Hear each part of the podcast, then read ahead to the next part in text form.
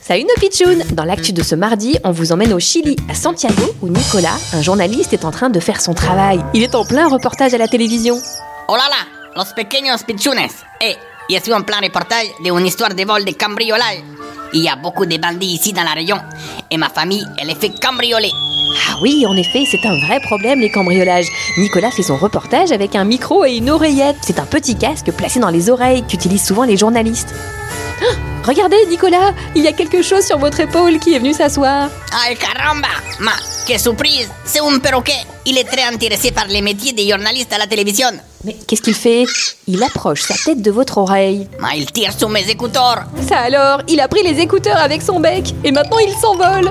Reviens, espèce de voleur Rends-moi mon oreillette Et voilà le perroquet qui s'éloigne avec les écouteurs dans le bec. Nicolas va avoir bien du mal à le rattraper. En tout cas, ce journaliste vient peut-être d'élucider le mystère des cambriolages dans la région. Si ça se trouve, c'est ce perroquet qui est le responsable de tout. Ça, c'est vraiment un scoop bizarre, drôle, insolite. Mais 100%, vrai, comme toujours, les.